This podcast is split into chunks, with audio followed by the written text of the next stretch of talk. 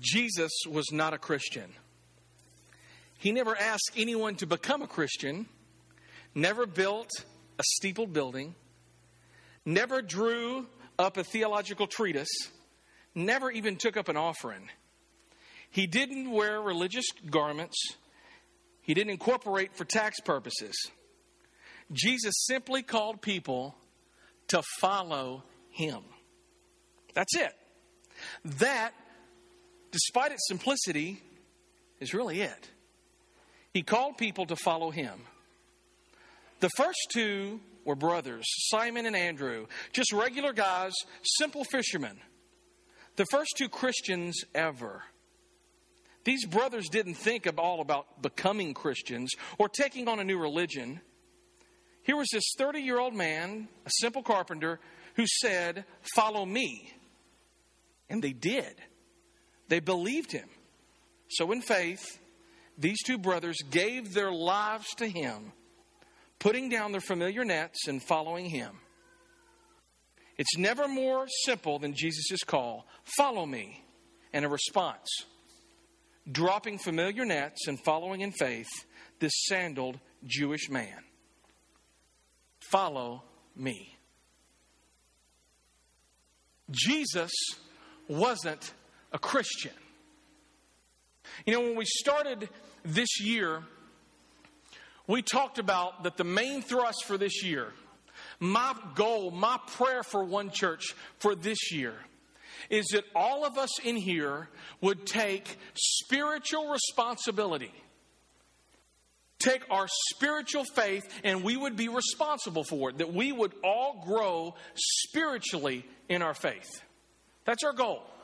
So as we're here this morning and we're starting this new series called Disciple, I just want to say that some of you, most of you may be, even in here, you may be Christians.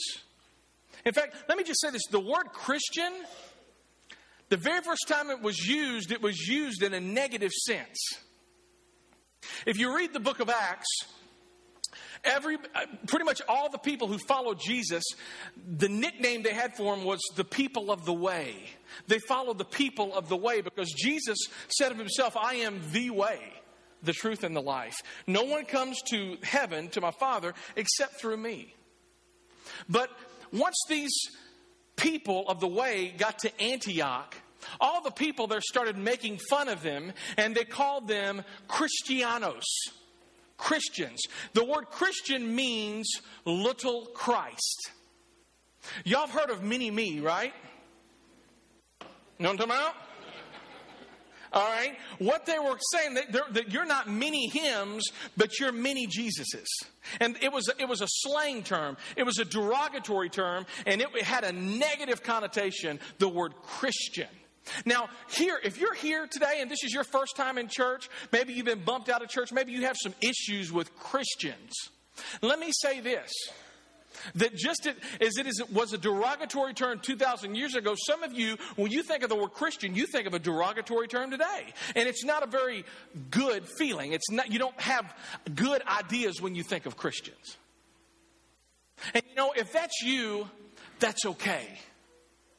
Because some of you, you're like, man, I've seen Christians and I've been to church and those people are more jacked up than I am. And I'm more committed to my cause than they are to the cause of Jesus. And again, we talked about this last week, that two point one billion people call themselves Christians. But yet they're kind of Christians. The relationship between them and God is kind of fuzzy.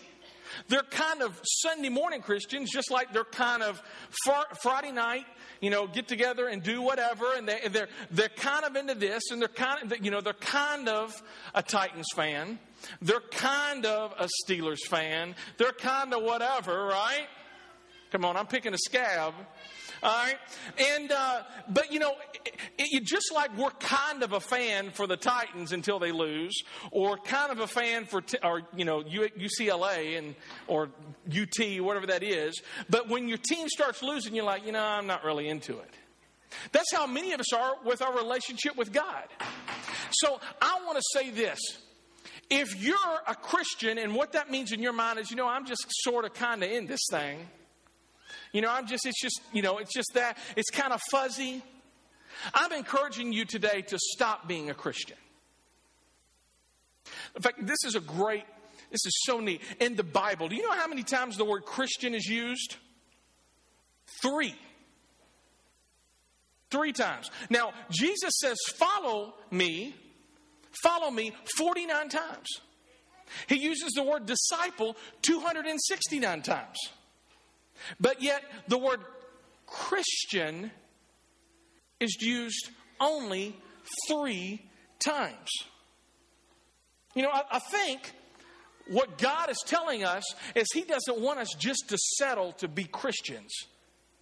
He wants us to do more. Now, some of you are here, and maybe you uh, just re- recently had this relationship with God, maybe a month, two months ago. What He's calling you to do is to take that next step, to follow Him. And during these next six weeks, we're hoping to make that next step clear for you. Because so many people, they become Christians, and that's where it ends. And really, that's where it should begin. There's a great poem, and it's called three dollars Worth of God. I'll have three dollars Worth of God. And I want you to listen to this poem. And by me even me talking about this poem, you need to know the person in this poem, I have been this person. Let's see if you are. I would like to buy three dollars worth of God, please. Not enough to explode my soul or to disturb my sleep, but just enough to equal a cup of warm milk or a snooze in the sunshine. Not enough to make me stop gossiping or to look at porn, just enough to make my children behave and for me to get what I want. I don't want enough of God to make me love those from different races, especially those who smell. I don't want enough of God to make me love a homeless man or to pick beets with a migrant worker. I want ecstasy, not transformation. I want the warmth of the womb, not a new birth.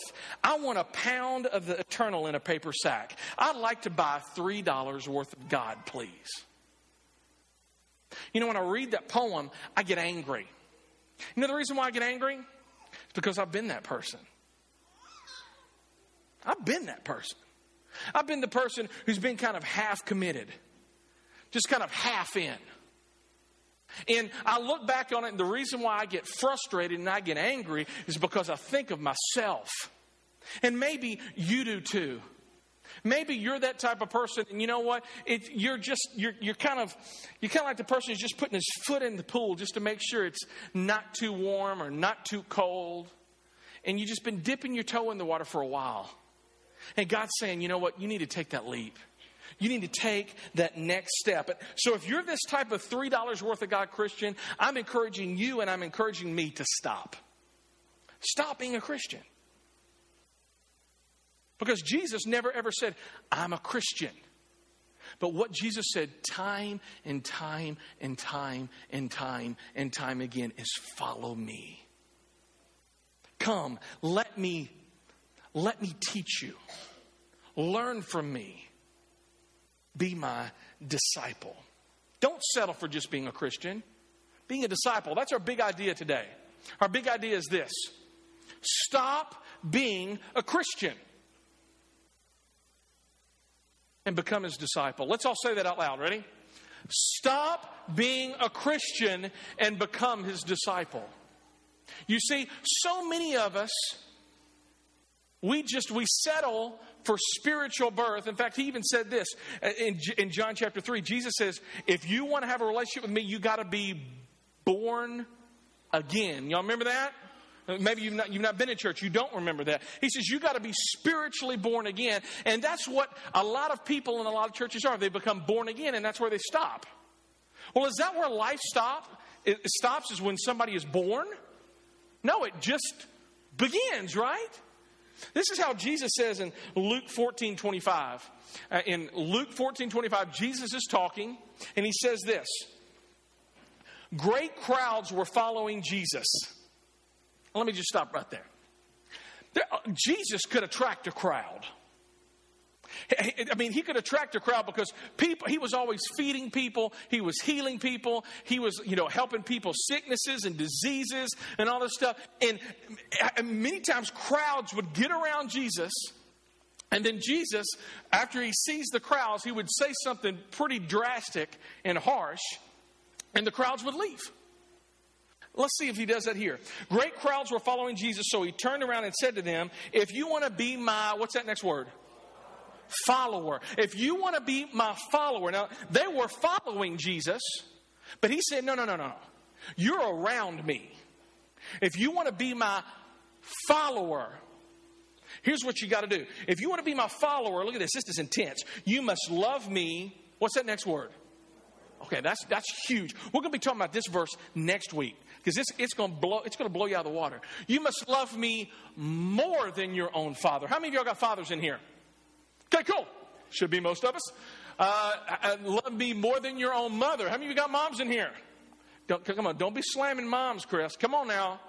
He said, you must love me more than your own mother. How many of y'all have wives in here? How many of you don't want the wife that you have? Don't, no, no, don't do it. Don't do it. All right, all right. Uh, you must love me more than your own wife, more than your own children, your brothers and sisters. Yes, more than your own life. How many of y'all are alive in here? Okay, some of you are going, I don't think I am. All right? He's saying, you got to love me more than your own life. That is intense. Look at this. Otherwise, you cannot be my... That's what we're talking about. Otherwise, you cannot be my disciple. He continues, and you cannot be my disciple if you don't carry your own cross and follow me. But don't begin until you count the cost. If you want to be a disciple of Jesus, you better count the cost. You better figure out how much it costs you, because you better believe it's going to cost you something. If you're really going to get radical about this Jesus thing, if you're going to go all in and remove the fuzziness and be obvious, it's going to cost you something. Some of you, it's going to cost you rank. Some of you are in the military and you got people over you, commanders over you, saying you need to do this or you need to do that. And you know, just like, man, I, if I do that, I don't think that's the right choice. It may cost you a rank. It, for some of you, you're in a job and you think, man, in order to get the raise, in order to get promoted, I got to cut some corners. Some of you are school teachers in here and you got a quota. You know what I'm talking about? I mean, you got to pass so many people or fail, so, and, and you, you just think, okay, I got to do this. But what's right?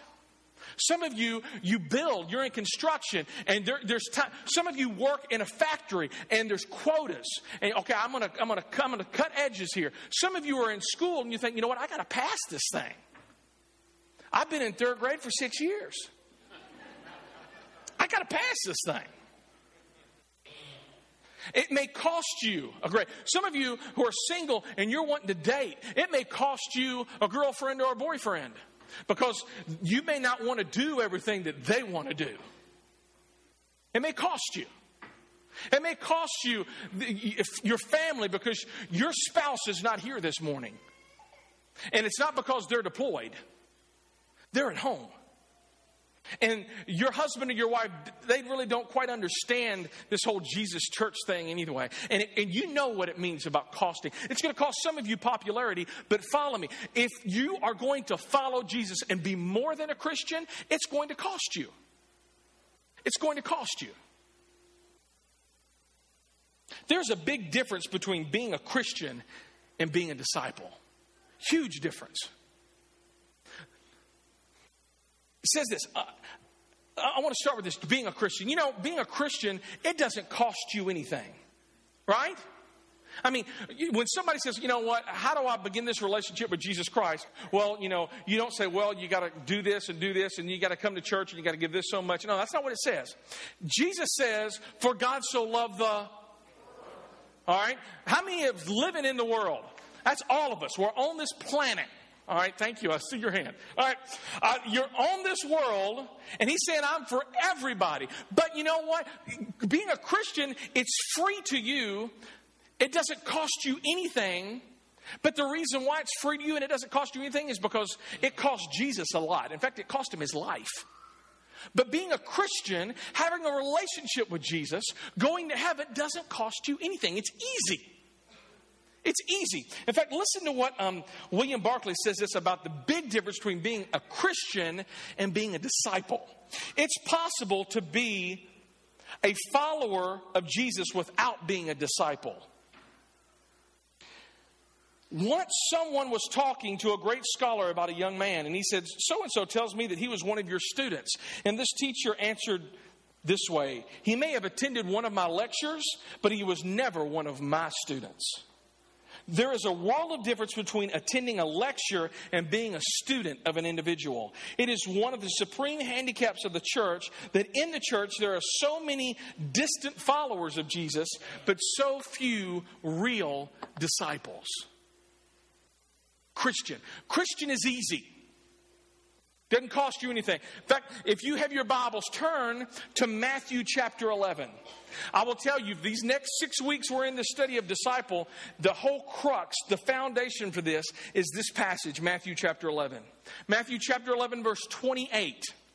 When you turn there, you're going to see, if you have a red letter Bible, that it's red. That means Jesus is talking. Now, some of you think, well, because the red letters, uh, the red words mean more than the black words. Let me say this. Second, uh, second uh, Timothy three sixteen says, all Scripture. Everybody say all. All Scripture is breathed in by God. And that means all of them are red words. They're all God's words. But here, Jesus is talking, and this is what Jesus says. Then Jesus said, come to me, all of you. Everybody say all again. All. The original language that this was written in is Greek, and the Greek word for all, let me tell you what it means. It means all. Amazing. All right? Now, all means everybody. Everybody. Jesus says everybody can come to me. Anybody can come to me. This is not just a Jewish thing. This is not just a, a, a, a, a you got to be in this club to do it. You got to look this way to do it. Jesus says anybody can come.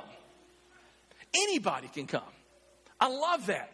All, can, it's an open-ended invitation. I'm going to keep on reading. Then Jesus said, come to me, all of you who are weary and carry heavy burdens, and I will give you rest. How many of y'all in here, be honest, shame the devil? How many of y'all in here, you feel weary and heavy burdened? Anyone?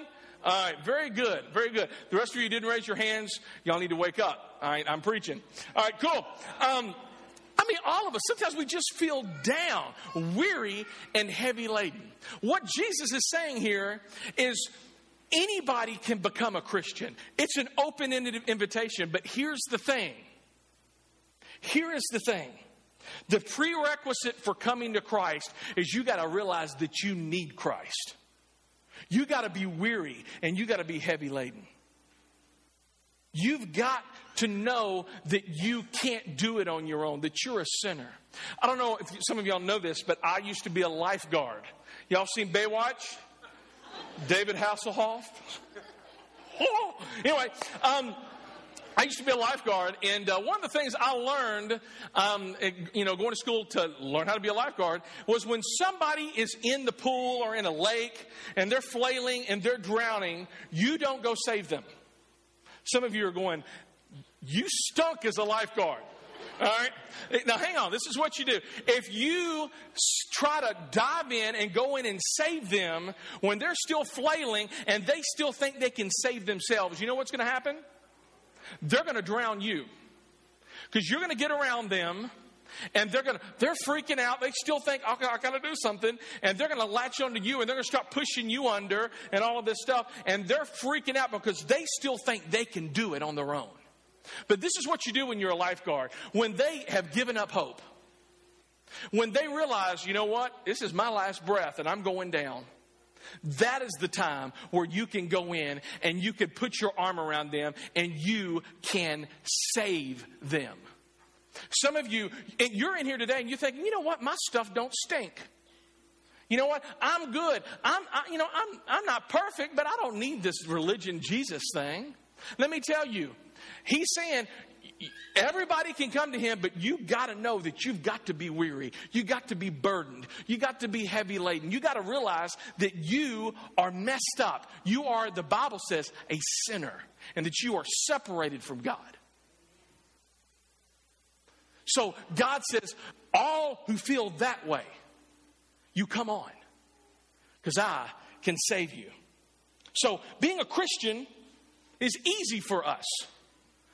The, it, it, it, there's a high price tag, but you didn't have to pay it, because Jesus paid it all. And let me tell you this, if you're here and you don't have a relationship with Jesus today, let me tell you, going to a church is not going to make you a Christian. Going to, giving money in an offering bucket is not going to make you a Christian. The only thing that can give you a relationship with Jesus Christ is Jesus Christ. It's Him and Him alone. All right? So that's a Christian. But see, a disciple, that's a little bit more. I mean, again, we talked about that John three. Jesus says, you must be born again. How many of y'all in here have been pregnant? Ladies? All right? How many of y'all, guys, you married to a lady who was pregnant? Dear God, I pray for those men right now. I'm just yelling. Yeah. Um, I, I mean, seriously, middle of the night, you know, you're out getting pickles and ice cream and all kinds of crazy stuff, right? And um, so, but I mean, think about that. I mean, for nine months, you had that little baby growing inside of you. Our, our first child was two feet tall when he was born. He was twenty-four inches long. I kid you not. It was like twenty-three and a half, I think. And I mean, seriously, the, the doctor's just pulling him. I'm going, dear Jesus. But you know, thing, for those nine months, you know, you ha- you're waiting in expectation, right?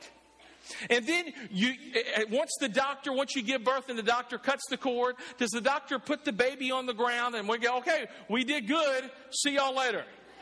And the mom goes, hey, great job with the baby. We'll see, baby, we'll see you later. Is that what we do? It's what some of you may want to do, all right? Because we talked about ugly babies a couple weeks ago. That ain't my baby. So anyway, um, but you know, that's where the work begins. You see, so many times I think what we have in a lot of churches are a lot of people who have been born again, and we become spiritual babies, and we stay spiritual babies for years. And that's the reason so many churches and so many Christians are messed up. Because they're just, they're spiritually born again, but twenty-two, twenty-two years later, they're still a Christian, but they're seven pounds, eleven ounces, and twenty-one and a half inches long.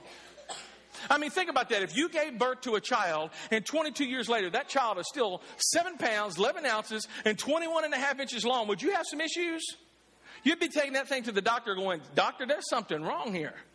And see, some of you, you you've gotten bored with Christianity, and you've checked out of church in the past, and you've kind of come back, and you're like, you know what? Nothing's really changed. That's not a commentary on the church. That's more of a commentary on you. So I'm encouraging you, and I said some pretty harsh things last week, all right? Um, I got a lot of emails, a lot of phone calls.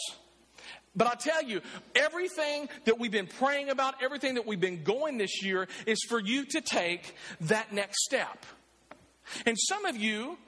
You you you you started that relationship with Jesus three weeks ago, and you still feel like a baby Christian. That's okay. That's totally okay. I'm encouraging you to take that next step. But some of you have been Christians for years, and you still feel, and you still look, and you still sound like a seven pound, eleven ounce, twenty-one and a half inch baby. So you need to take that next step. You need to follow Him. You need to become a disciple. In fact, let's see where the word disciple shows up in this next verse. The word disciple comes from the Greek word mathetes. And mathetes is found in this next verse, even though you don't see the word disciple. I'm going to show you to it where it's at. Take my yoke upon you and learn from me, for I am gentle and humble in heart, and you will find rest for your souls. The word mathetes is the same word as learn. To be a disciple is to be a learner. That's what it means to be a disciple. Now, see, when you think of disciple, you think of long people with beards and robes, and they look kind of and smell kind of funny, all right? But Jesus says, no, no, no, no. Let's just break this down. If you want to know what a disciple is, that you really, you're learning from someone. You're learning from someone. yoke. You want to be my disciple? Then you got to take my yoke and put it on you. Let me tell you what this doesn't say. That's not the word yoke. Y O L K. That's an egg. This is a yoke.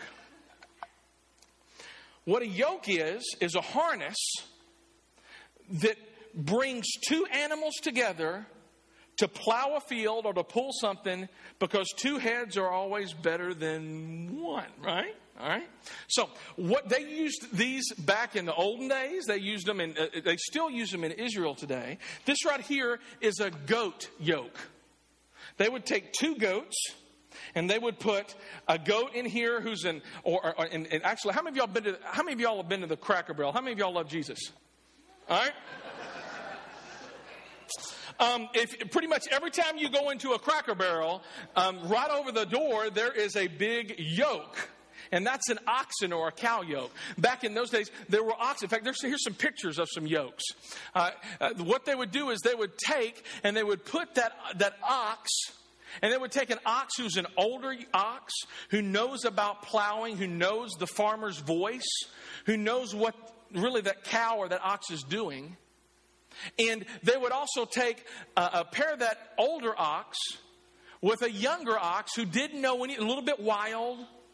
And that old ox, see, look at this. That old ox would train the younger ox. I want you to keep it on this picture. That's a great picture.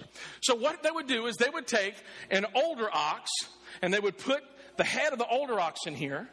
And then they'd take a younger ox, an ox who didn't know anything about pl- farming, anything about plowing. He didn't know how to listen to the farmer. And they would put it, this younger ox, and pair it up with the older ox. And this older ox would train the younger ox.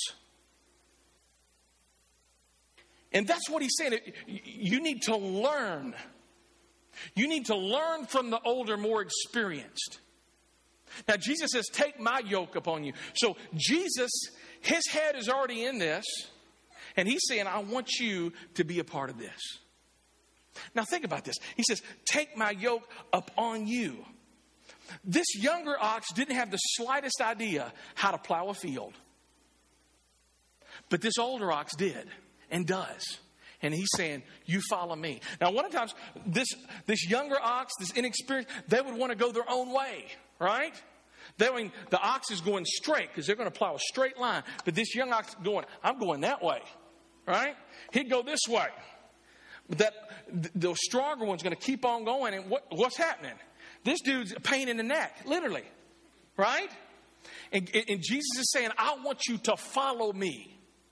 I want you to voluntarily give me control of your life, and you let me lead and direct your life. Now, if you're a Christian in here and, and you just feel like, man, it, it, I'm just, it, I feel like it's just burdensome or difficult.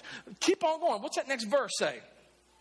Take my yoke upon you and learn from me, for my yoke is easy and my burden is light.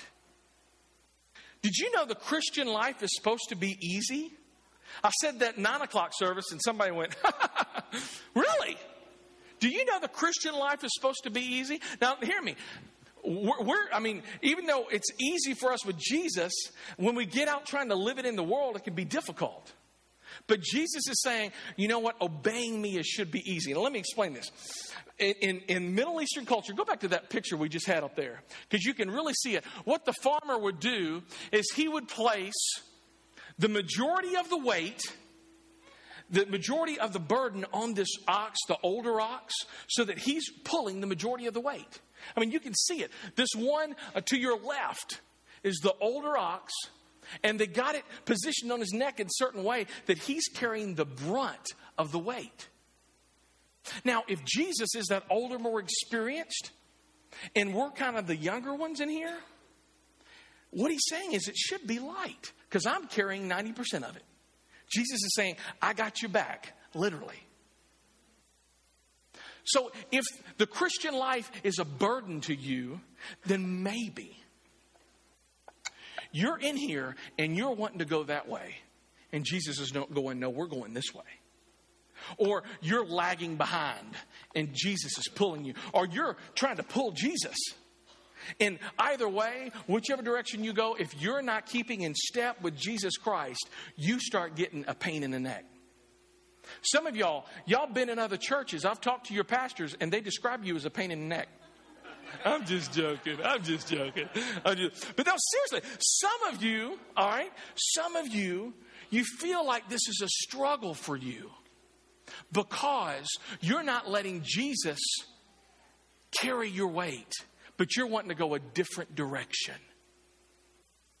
Anytime you want to go a different direction than God wants you to go, eventually you're going to go God's direction because He's stronger than you and me. But you're going to have a pain, and you're going to be, He's going to be dragging you along. Man, as I close, I just want to say this. These next six weeks, it, this this is, God has laid this message on my heart for years, as I'd mentioned to it last week. I'm so excited. And I know some of you, you just feel like, Chris, I don't know enough. Chris, I don't know enough Bible. I don't know this, and I, I just feel like I'm just, I feel like a baby. And my job here is not to beat you up over that. What I am going to encourage you to do is to start taking baby steps. These next six weeks, start, start taking some baby steps. You start taking steps. You start voluntarily putting your head in the yoke with Jesus and let Him carry the majority of that burden. You're going to look back over the past year of your life, a year from now, and you're going to go, wow, look at the progress I've made. So many of you are here today, and maybe you don't have that relationship with Jesus Christ. You don't need to worry about the disciple thing. You just need to come. He says, come to me all who are weary. As we close today, we're going to have some people on the sides of these walls. And if you need somebody to pray with you, to be able to know how to begin that relationship with Jesus Christ, they're going to be there. But I will say the majority of the people I'm talking to are people you probably have a relationship with Jesus. And my encouragement for you today is this, that if being a Christian is anything less than a wholehearted, all-in, obvious, sold-out relationship to Jesus Christ that transforms you and that transforms your family, to transform your neighborhood, to, that transforms your culture, that transforms your job. If being a Christian is anything less than that, then you need to stop being a Christian and you need to start following and becoming a disciple of Jesus Christ. Because that's what He calls you to. That's what He calls me to. Three times, somebody gave me this. Where's that piece of paper? Look at this.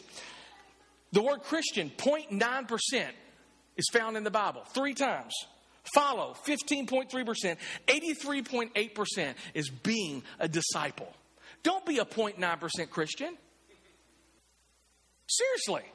Some of y'all are a, a point, uh, you're a seven percent Christian because I, you know, I go one-seventh.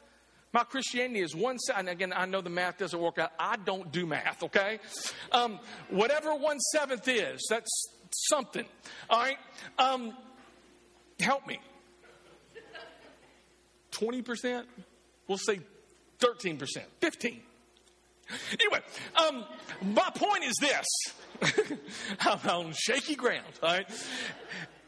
If you're a fifteen percent Christian, God's saying, stop it. Go all in. Clear up the fuzziness. Make it obvious. Let's pray. Lord, I know there's some people in here, God, who, Lord, they need, Lord, they need Jesus Christ. And Lord, I pray that, Lord, that you would be able to make yourself real and evident to them, Jesus Christ. Lord, that they would be able to realize that that call for everyone to come is for everyone. Lord, I also know there, God, that there's a lot of people who are very complacent about their faith. That they've been very lukewarm for a long time. And Lord, they're not really hot, they're not really cold, but they, they're just a zero point nine percent Christian. And Lord, you said it yourself to basically stop it. In fact, you said it this way in the book of Revelation, that those who are lukewarm give me an upset stomach and I want to spew them from my mouth. Lord, so many of us have been in churches and seen Christians who've been zero point nine percent Christians. And we walked away from churches like that. We walked away from faith like that. I pray that none of us in here, that we would all become sold out followers, disciples of Jesus Christ. And that we would stop be, being zero point nine percent. Lord, I know there's people in here that, Lord, that they just need to take a step. They don't need to make a leap. God's not calling them to be a missionary yet. God's not calling them to be a, a community group facilitator yet. But He is calling them to read the Bible daily. That's a step. He is calling them to pray and talk to Jesus daily. And that's a step. And Lord, after so many baby steps, we're going to look back over the next six months and they're going to look back at their faith and they're going to be amazed at how easy and light it was because they are yoked with Jesus Christ. That they have stopped being a Christian and they've become a learner, a disciple, a mathetes of Jesus. Lord, I pray that all of us in here, Lord, that you would just burn that lukewarmness out of our hearts and that you would put us on fire. Some of you, there, there's no lights on, so nobody can see you. You know you've been a sold-out follower, disciple of Jesus Christ in the past, but right now you just feel like you're a zero point nine percent and you need to step it up. How many of you is that? Let me see your hands. All right, I see you. Thank you.